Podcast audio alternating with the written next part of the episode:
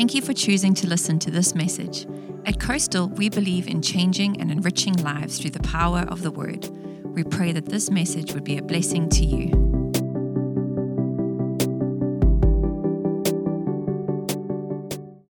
On these? You know, we took our little granddaughter. Well, she's a big granddaughter. We took her to to Orlando the other day, and if you go to Orlando, the speed limit goes up and down. You're not supposed sure if you're supposed to be doing 60 or 65 or 70 or 75, and it goes up and down.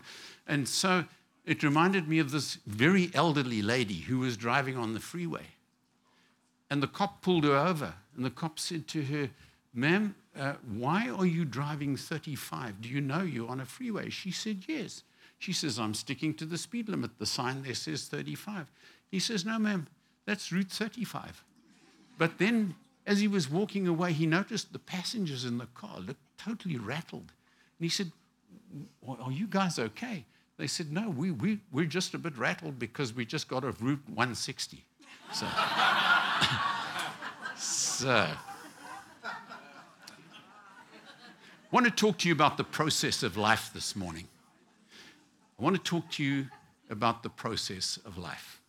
And I'm going to share a little of a testimony that took place. And Carol and I, uh, we wrestled what word we should preach to you this morning, but we, we felt that this is God's correct word to share on the process of life. Because I had another word intention.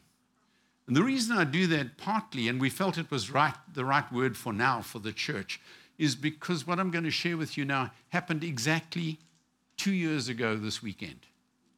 And so this is kind of the anniversary of what I'm going to share with you this morning.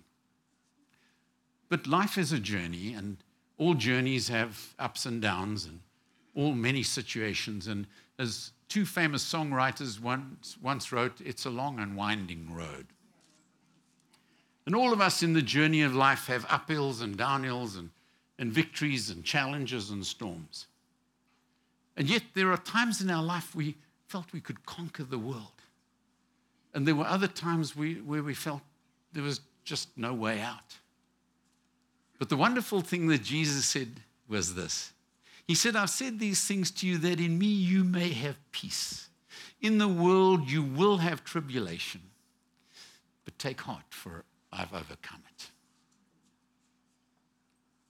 And that's a wonderful thing. That's from John chapter 16. But I want to say to you, in the challenges and the fire of life, don't lose your flavor. Don't lose your flavor.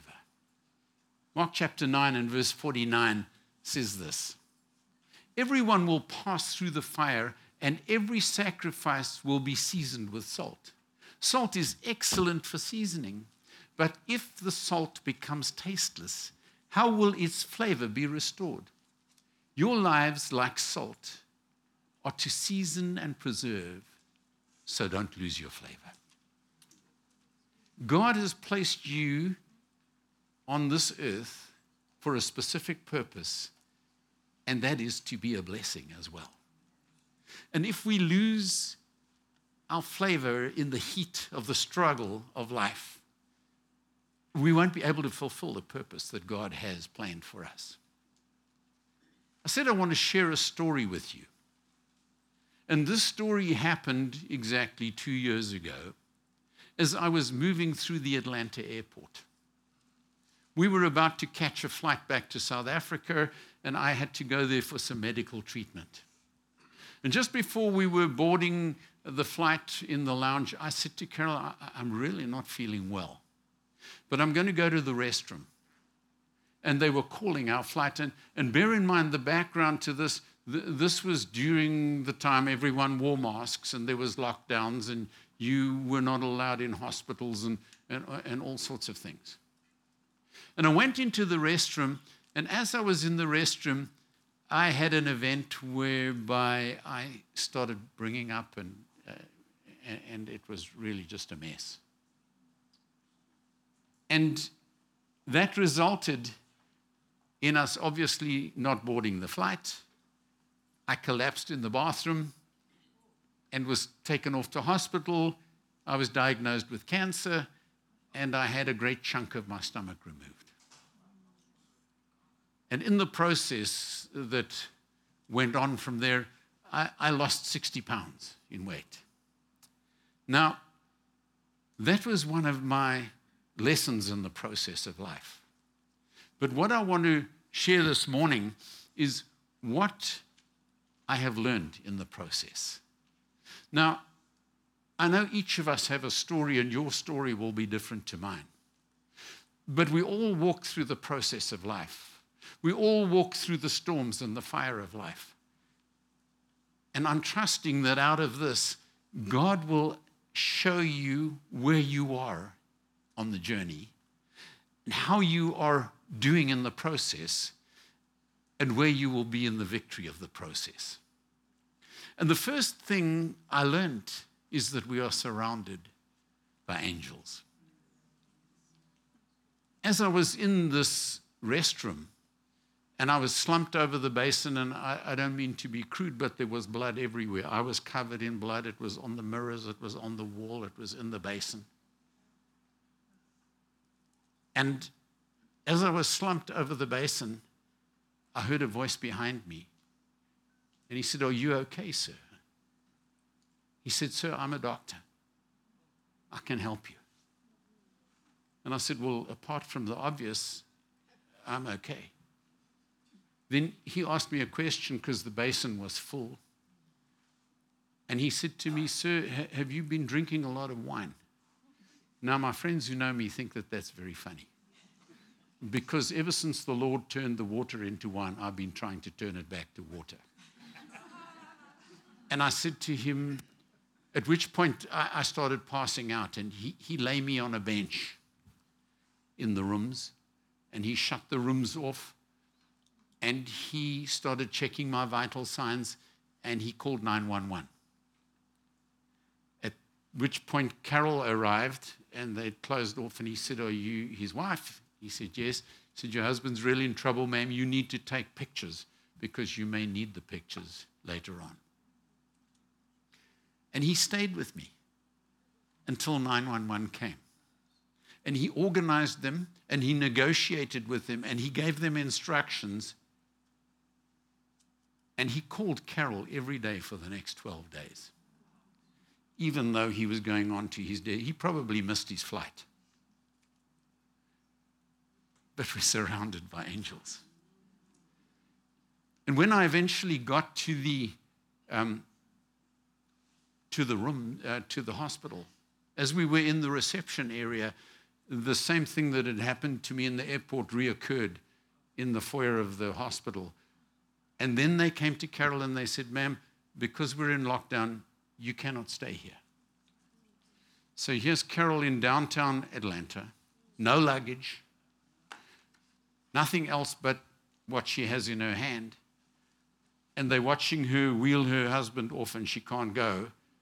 But she called Marilyn Fitzgerald in, from the ambulance, and Marilyn Fitzgerald said, Don't worry. And they booked Carol into a hotel in Atlanta.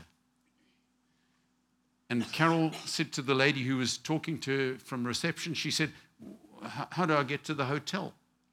She said, Take an Uber. Carol said, I don't have anything on me and I can't get an Uber. The lady leaves this packed reception area, comes out, says to Carol, I will order you an Uber and I will pay, ma'am. And she went and she stood with Carol outside and waited for the Uber to come. And she put Carol in the car because we're surrounded by angels. And when Tony and Marilyn Fitzgerald heard about what had happened, they had just come back from a very long road trip. They turned around and they drove all the way from Richmond down to, uh, down, down to Atlanta. And a church who we don't even know, who Tony didn't even know, paid all of Carol's hotel bills, paid all Tony and Marilyn's hotel bills, paid for them until I was out of the hospital and, and eventually left there. And we don't even know them because we're surrounded by angels.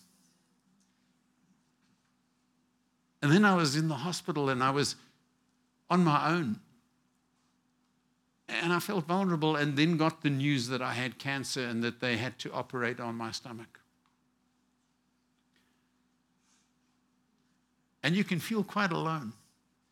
And it can feel that what's happening is not real.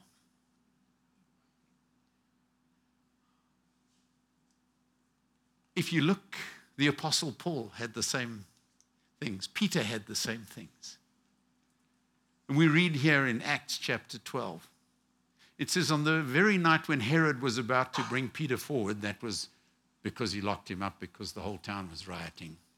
He was sleeping between two soldiers, bound with two chains, and the guards in front of the door were watching over the prison. And behold, the angel of the Lord suddenly appeared, and the light shone in the cell. And he struck Peter's side, and he, and he woke him up, saying, Get up quickly. And his chains fell off his hands, and the angel said to him, Gird yourself, put on your sandals. And he did so. And he said to him, Wrap your cloak around you and follow me. And he went out and continued to follow. And he did not know that what was being done by the angel was real, but thought he was seeing a vision. And when they had passed through the first and the second gate, they came to the iron gate which leads into the city, which opened by itself. Like Peter, I felt I was what I was going through was surreal. I mean, you're about to board a plane, and all of a sudden, you find yourself in an ambulance going under the planes in Atlanta airport. If you've ever been there, it's kind of busy.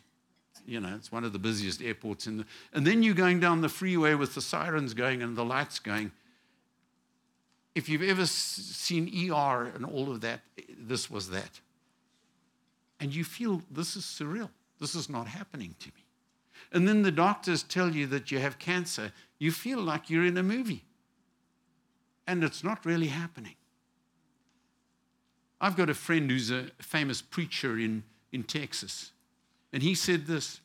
He said, When we cannot see beyond our next step, or when times of uncertainty come in life, and they will, we have to trust God and act on the truth of His word and trust the Spirit's guidance.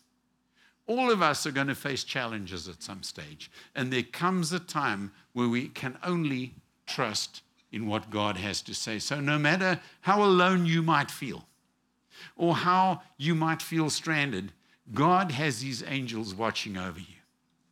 The second lesson that I learned in the process is God has to get us into position. Psalm 139 says that God knows our lying down and our rising up. Before one word is on our tongue, He knows it altogether. He is omniscient. He knows all things. He knows about the struggles that you face. He knows about the challenges that you're walking through. He knows all things. When I got back to South Africa and I started working with the oncologists and surgeons back there, they, they, said, to, they, they said to me, Dave, we, we want to talk to you. We've looked at everything. Now, when I got to the hospital in Atlanta, the, they assigned the first doctor to me who was in charge of me. And his name was Dr. Muhammad. And I said, No, I don't want Dr. Muhammad, I want Dr. Jesus. then the next thing was the nurses were from Nigeria, the other doctor was from Ethiopia. And then I said, Okay, so who's the surgeon who's going to operate on my stomach? And they said, Oh, he's Dr. Hobson. I said, No, I like Dr. Hobson. He, he, sounds, he sounds good. And then Dr. Hobson was with me one day, and I said to him, You know, where we come from, we play cricket, a sport called cricket. He said, Yes, I know cricket. He said, I was a fast bowler in the West Indies. And so I think, Lord, now I've got Dr. Muhammad, I've got these nurses, I've got Ethiopians, and now I've got a, a fast bowler from the West Indies operating on my stomach. But these doctors in South Africa said to me, five different doctors, they said, Dave, we want you to know you had the best surgeons in the world. God had to get me into position in Atlanta. Before I left here, I had stomach problems. I went down to the local hospital. They put me through a CAT scan and they said, Sir, we can't find anything wrong with you. There's nothing wrong with you. You can go. I saw other doctors here. They said there's nothing. On the Sunday, I went, two days later, I went back. I said to the hospital, I've still got pain. They said, There's nothing wrong with you. These doctors said the growth in my stomach was so large that they said you would almost have to be blind to miss it. A number of doctors said that, and doctors don't talk like that. There was one x ray where the growth in my stomach was so large that it was pressing against the wall of my stomach that I'd taken a pill they'd given me. On the x ray, you could see the pill jammed between the, the growth and the wall of my stomach. Couldn't get through. And these doctors in South Africa, these top oncologists said if we have a problem with our stomach, we're on the first plane out of here to those surgeons of yours in Atlanta because God had to get me into position. If I'd have got on that plane, I would have died. Many people have told me that because I wouldn't have got off. They wouldn't have known what to do. It's like Moses in the word when the battle was about to prevail, they had to take Moses to the top of the hill, and Aaron and Hur put a stone under his blessed assurance. And only when he raised his arms, the battle prevailed, so that God's people could be delivered. David was a little shepherd boy out in the fields. And he's brought into the battle line, and his brothers and everybody else chirps this little boy who's just arrived here. But I want to say something to you. you I, um, Joe said that I walked through the Palestinian and Israeli areas. I carried my cross and bowl through Jerusalem. I saw a big hotel up there and it said King David Hotel. Thousands of years later, that little shepherd boy's name is on that hotel. It stands there to this day. So that God could bring one that would usher in the messianic bloodline of Jesus to set you and I and all of us free here today. Because God had to get David into position. It's just amazing. Joseph, a little boy of 13 years old, gets slung into a pit. He gets thrown in prison on trumped up charges. He might have thought, I'm stuck in this place, there's no way out. But God wanted to bring him to a place where he was his man of resource because God is taking each of us and getting us into position no matter where you are today, no matter how stuck you are in that business relationship, that marriage relationship, whatever it is, that illness, whichever it is, God wants to get you into position, and you may not understand where you are now or why you're going through what you're going through, but God could just be moving you into position. I don't know why God took me and began to break my heart and made me pick up a cross and bowl and start to carry the cross and bowl that I didn't know would take me to more than 30 nations of the world that would take me before Hollywood film stars, prostitutes, lepers, leaders of nations, wash the feet of tens of thousands of people. And yet, when God filled me with His Spirit and took me out of a denominational church that my father, who was a denominational minister, said, I don't have a clue of what you're doing, but I thank God that you love Him. God was just moving me into position so that He could fulfill the purpose in my life. Now, I don't know why I'm telling you this because this is not even part of my message. then I want to say the third thing I learned is there comes a time. Ecclesiastes talks about, he says, this is the, there's a time to kill and a time to heal, a time to tear down and a time to build up. No matter what we've been through, no matter what circumstance we're in, Jesus again is the plumb line Listen to this John 5 7. A sick man answered him, This is at the sheep gate pool. Sir, I have no one to put me in the pool the, when the water is stirred up. As you know, the healing powers came. But while I'm coming, another one steps down before me. And Jesus said to him, Get up, pick up your pallet and walk. And immediately the man became well and began to walk.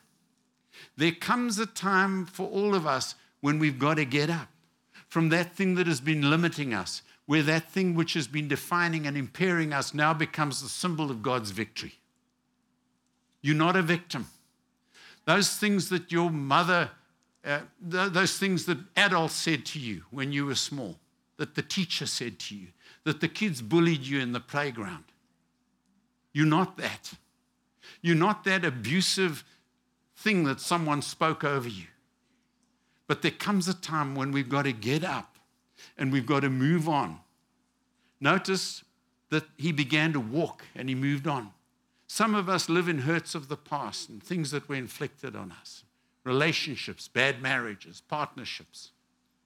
There comes a moment when we have to leave the limitations and the hurts and the insecurities behind and walk on. Have you ever noticed how much bigger the windscreen of your car is than the rearview mirror? It's where we're going that God is interested in. And that little past that is behind is not what defines you, but where you're going. You keep looking back, you'll have an accident. You keep looking forward, you're driving into the promises and the blessings that, that you can see what's happening. And things happen for God's glory. Sometimes God allows His glory to be worked in and reflected through us. The, the Pharisees questioned Jesus at the pool of Siloam. Siloam in Hebrew, in its interpretation, means sent. So God takes you from the place that you've been trapped in time and time again, and He sends you out from that very place in that moment. Other times in life, they ask who sinned.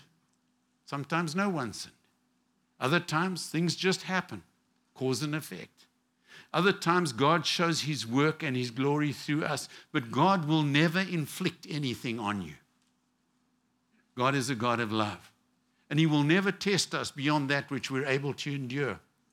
And sometimes we do dumb and stupid things, and it's our own fault, and we can't blame God or anybody else. But there was this blind man, and they came to Jesus and they said, Who sinned? And he said, Neither this man sinned nor his parents. It was so that the works of God might be displayed in him. I'm standing here today to tell you that the works of God are displayed in me. And I'm so grateful. I'm so grateful. But there comes a time you've got to move on. We have churches we look after in England. They called, they said, We're going to have our cluster time. You need to be here, Dave. I said to Carol, I don't think I have the energy to get in I can't even get on the plane. I was so depleted. I could sit in that rocking chair all the time, but there came a time that I had to get up. They said, Come, Dave, we will organize everything for you. If you're weary, we'll take you to your room. If not, we'll bring you back. And they did, and they lifted my hands, and we had a glorious time, and the presence of God fell, and it was a wonderful moment in time. But there came a time that I had to get up, and we all have to. And then the fourth thing I learned was it's not the now circumstance that matters. Can you imagine Peter after denying Jesus three times? He probably thought, Lord, I've messed up now. They will never, ever, there's no way back. I caused Jesus to go to his death. I contributed toward it. I have messed up. And the first time he stands up and preaches, 3,000 people get saved. Because it's not the now that defines you. He could have been finished, he could have just gone back, he could have just gone fishing again. But he chose to stand up and become God's vessel. And God is speaking to certain ones of you today, and he's saying, Come on, move on. You can do this. Look at John, exiled to Patmos. He could think, here's this jagged, rocky place. And it says all Greeks and Jews heard the word of God on Patmos. And he wrote the book of Revelation. What an incredible blessing. And there's Paul thinking, I'm coming to speak to the leadership in Rome to tell them about what uh, the word of Jesus. He gets ushered in as a prisoner and then gets slung into an off center place called Tyrannus. And he's locked up there. And he could have thought, well, What am I doing? I'm stuck in jail. I'll never get out. And he writes more than half of the New Testament, most of which was written in prison. And the people start coming to him, and the whole of Asia heard the gospel in the two years that he was incarcerated. We might feel stuck. We might feel incarcerated. Maybe you st- feel stuck in that relationship or that marriage or that business deal, or I'm not as educated and I'm not as good looking, and my weight is this and my hair is that.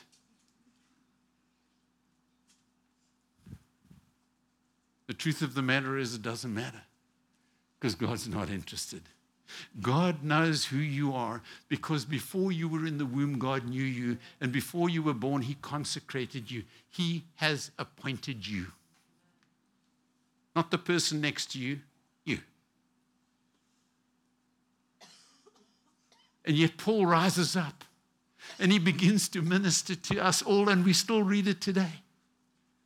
2 Corinthians 4:8 he says this, we are hard pressed on every side but not crushed perplexed, but not in despair, persecuted, but not forsaken, struck down, but not destroyed, always carrying about in the body the dying of the Lord Jesus, that the life of Jesus may be manifest in our body. For we who live are always delivered to death for Jesus' sake, that the life of Jesus may also be manifest in our mortal flesh. So, as we die to ourselves daily, we become a blessing to the whole. The word says that the righteous man may fall, but he will rise seven times. And maybe God is saying, Come on, Mr. and Mrs. Righteous, rise up today.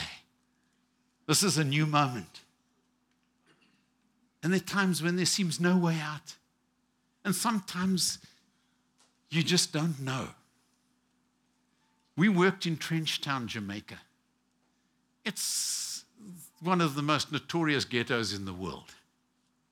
And in the center of Jamaica, there's a square of land, a vacant lot. And we set up on that. And when you would walk to the one front, the Dons would bring their gang on that front. And then you'd go to the other front, and the other Don would bring his gang.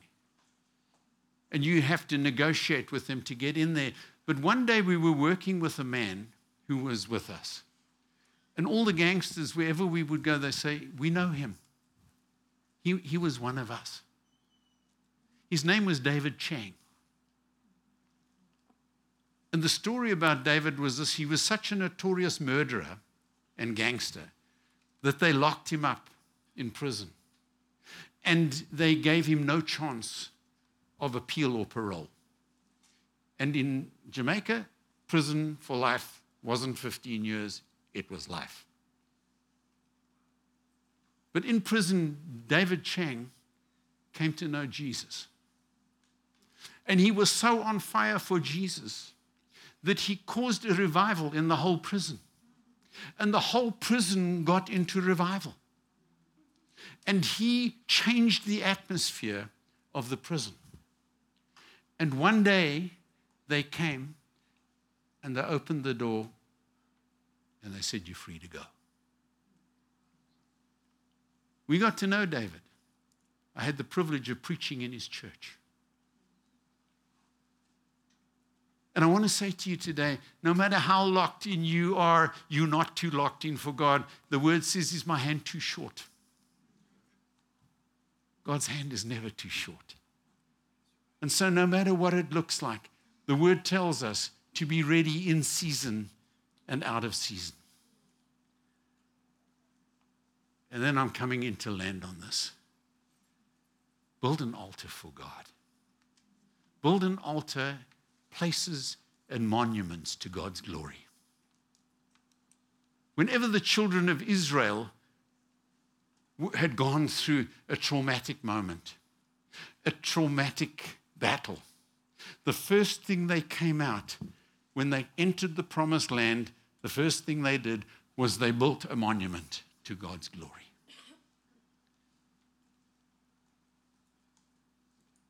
And I want to encourage you in that. Every time there's a significant thing. When I went through the chemo treatment in the cancer care, I noticed there, there was a little bell on the wall.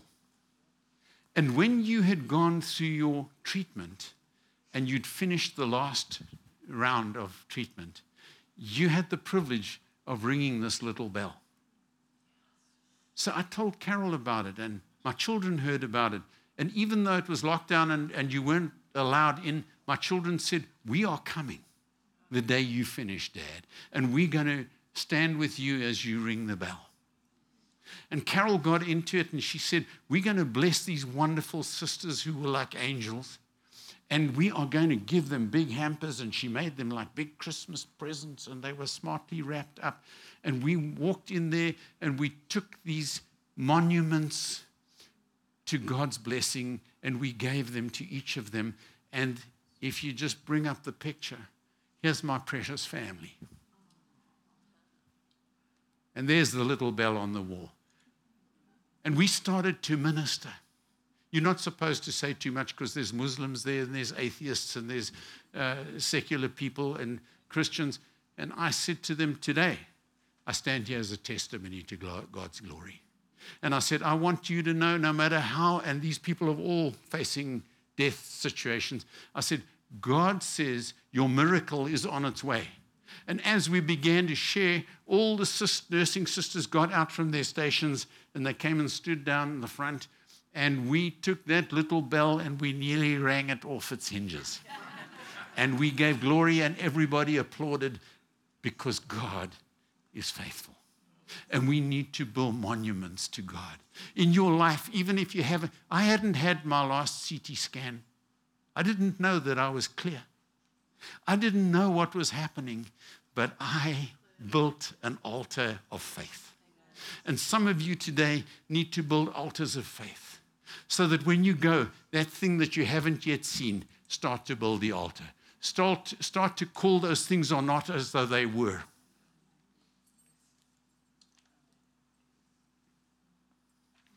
I went to Sri Lanka in the tsunami some years back. And it was devastating. But while I was there, I contracted a tropical disease that was a sleeping sickness. And it took me out for months and months and months. I would sleep for 18 hours a day. I was desperate. But it started when I just met a man who I've now walked with all these years. His name is Sana. He's our pastor in Colombo. He'll be praying with you in September. But I remember walking down the street of Colombo and the whole street started swirling. And I thought, this man's going to think I'm strange or odd, uh, you know, and I, I didn't know what to do. But when I'd recovered and I went back there, I got Sana and his family. And I said, Come with me. And we went back to that spot. You can bring that picture up now. And we built an altar to God the same spot on downtown Colombo, and we gave God glory for his deliverance. When I walked through South Africa and carried my cross and bowl, when I got to Cape Town eventually, we said we are going to do something that is glorifying to God. So we got the top worship leaders from all over the nation. Well, well known people, their names were um, Tom Ingalls and Dave Ornelas and, and, and Malcolm du Plessis. And we worshiped God for 12 hours nonstop. The people came in their thousands. And we carried the cross and bowl in as an altar to God. We started a Jesus Junction downtown and we gave everyone anything they needed. We were there every night until one o'clock in the morning. We had people praying on over 350 downtown corners of Cape Town. We built an altar to God. And maybe today, God says that you need to start building that. Faith is the substance of things hoped for, the evidence of things unseen. Start building those monuments within your life. So let me pull this together. Number one, we're surrounded by angels. Number two, God has to get you into position. Listen carefully. It's not the now circumstance that defines you. And build an altar each time God gives you the victory. God bless you. Let us pray. Father God, we come before you today. And we thank you for your dealings and your purposes in our lives. We cannot begin to walk in the processes and the purposes of God unless we know Jesus, because Jesus said, Unless a man is born again, you cannot see the kingdom of heaven. The word goes on to say that if you believe with your heart and confess with your mouth that Jesus is Lord, you shall be saved. Many people have believed in their hearts, but they've never been saved. Some people have come to church all their lives, but they've never done that. My father was a minister, but I didn't know Jesus.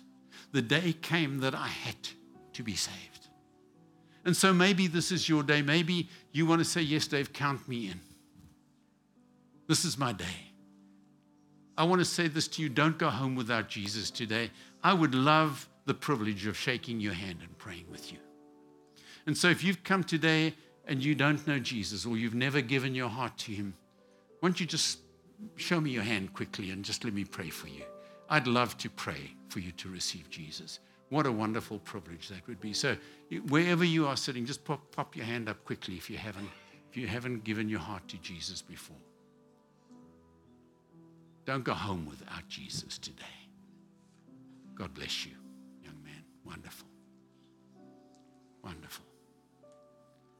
Is there anyone else? You know, you, the Lord is speaking to you today. The Bible says that today is the day of salvation. Not tomorrow, today. The word says, if you hear his voice today, do not harden your heart. So we thank you, Lord, for these things. Just thank you for this fine young man. Tell me your name. Carter. Lord, we just thank you for Carter today that he's raised his hand and chooses to give his life to you. We thank you, Lord, that the whole of heaven applauds with him. So just say after me, Carter, say, Dear Jesus. Just repeat that. I thank you that you love me and that you died for me. And I receive you into my heart. In Jesus' name. Amen. God bless you. God bless you. Let me shake. Let's give the Lord a hand.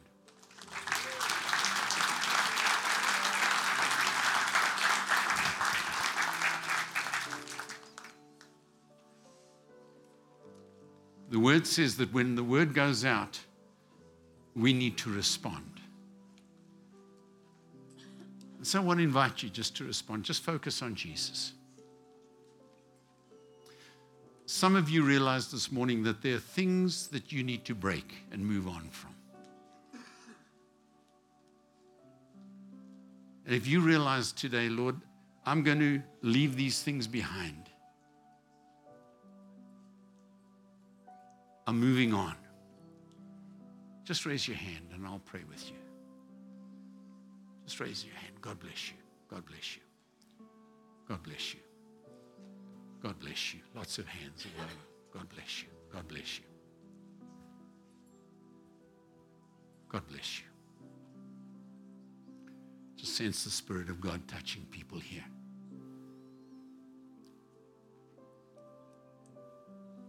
Some of you realize it's time to get up and move away from those things. So just, just where you are, you can put your hands down now. Father God, we lift these people before you. We thank you, Lord, that you're touching people and stirring them, and that there are those that convicted that need to move on today. We thank you, Lord, that there's a sense that we're surrounded by angels.